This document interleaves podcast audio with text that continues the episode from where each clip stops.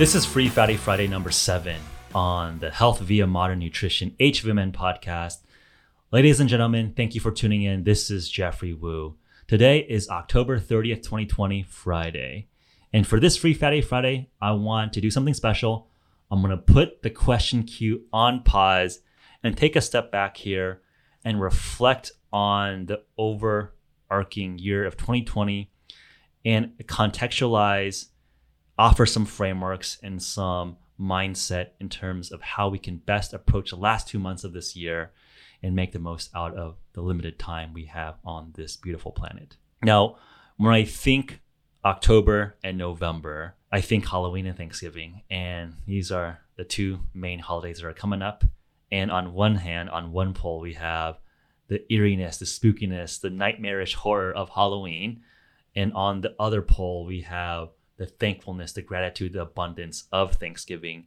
And I think that offers a nice frame in terms of how to think about 2020, actually. So, pretty serendipitous timing in terms of thinking about 2020 in a retrospective and then offering a prospective thought to potentially guide and inspire or motivate or just have and start the conversation.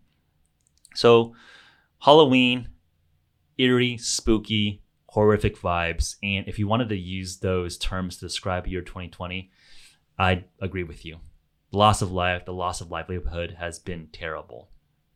But if I step back and think from a historical or a detached perspective, what I think is actually the most eerie and most scary part of 2020 was just realizing how brittle our social construct, how brittle civilization, how brittle our society actually is. Rewind back to March 2020, April 2020, at the peak of the pandemic fears, millions of people were potentially at risk of dying of this disease. And there was run on the grocery stores where toilet paper was stocked out, hand sanitizer was stocked out. Do we wear masks or not wear masks? And it was definitely an era of hysteria and fear. And that survival, anarchic survival feeling is contagious.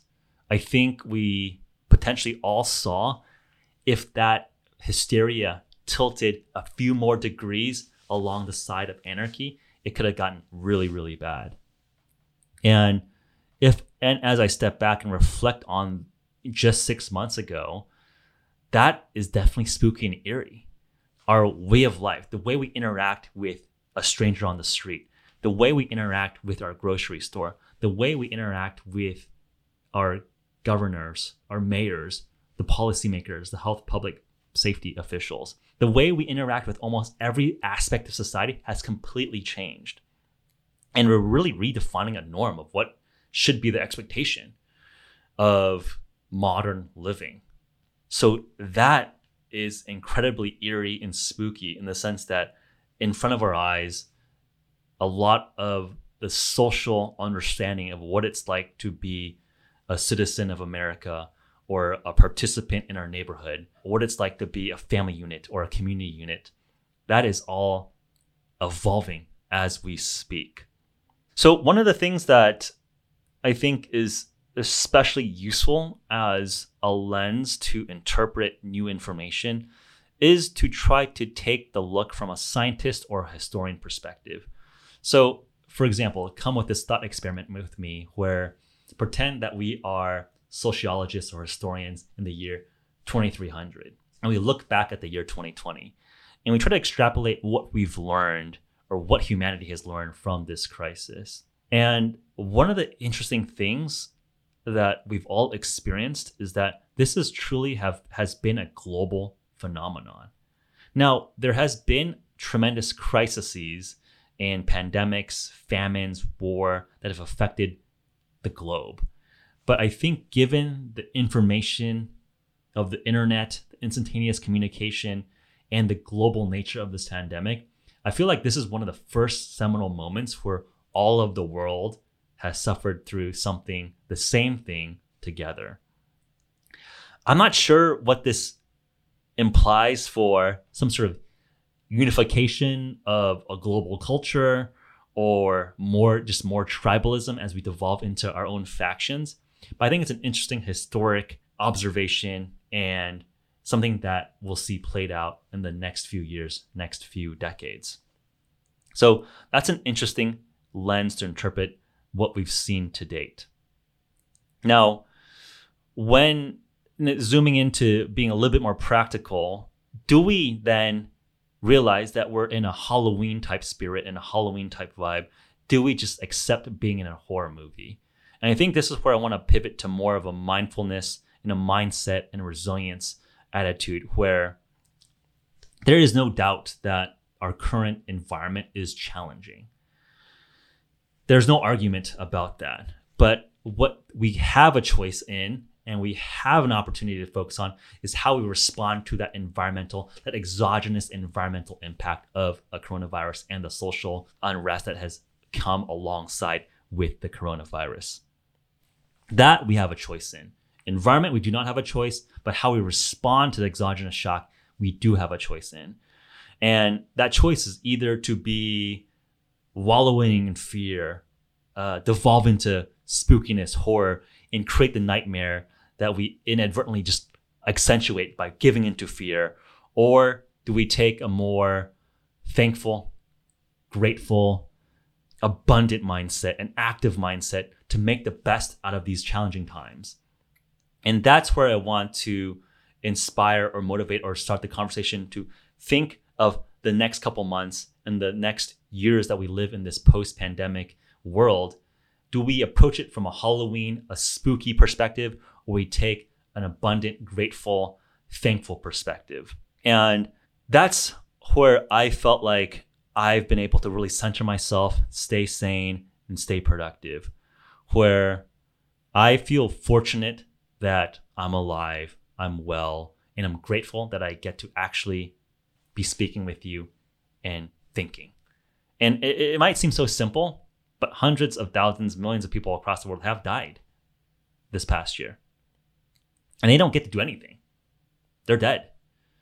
And the fact that you're listening, that I'm speaking to you, that they were all existing in this space time moment is something to be grateful about.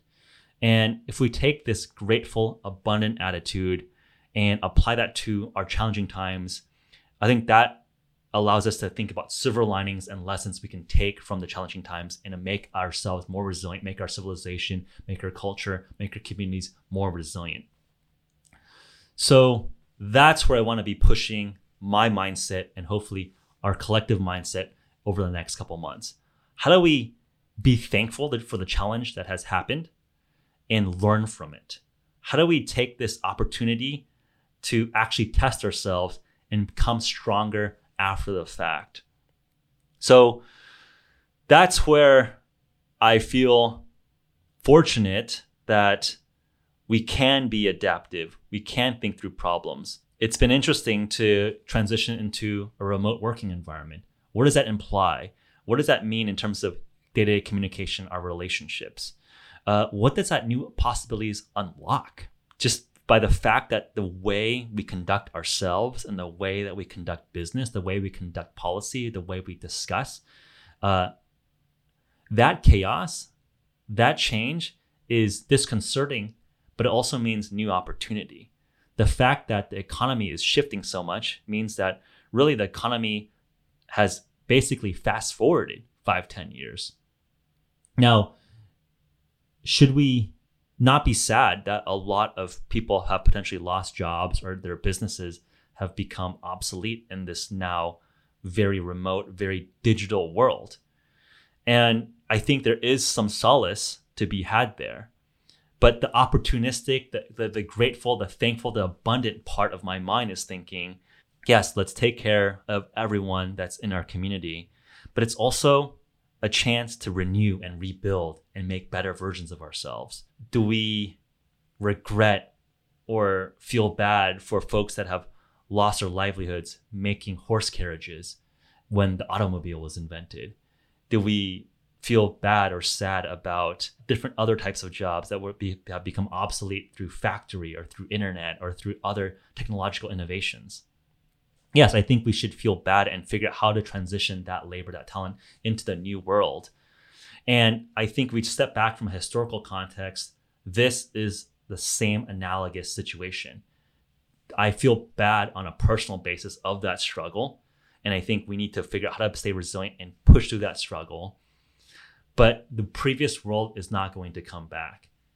And I think the productive, the grateful, the abundant mindset is to realize the past we can never recover.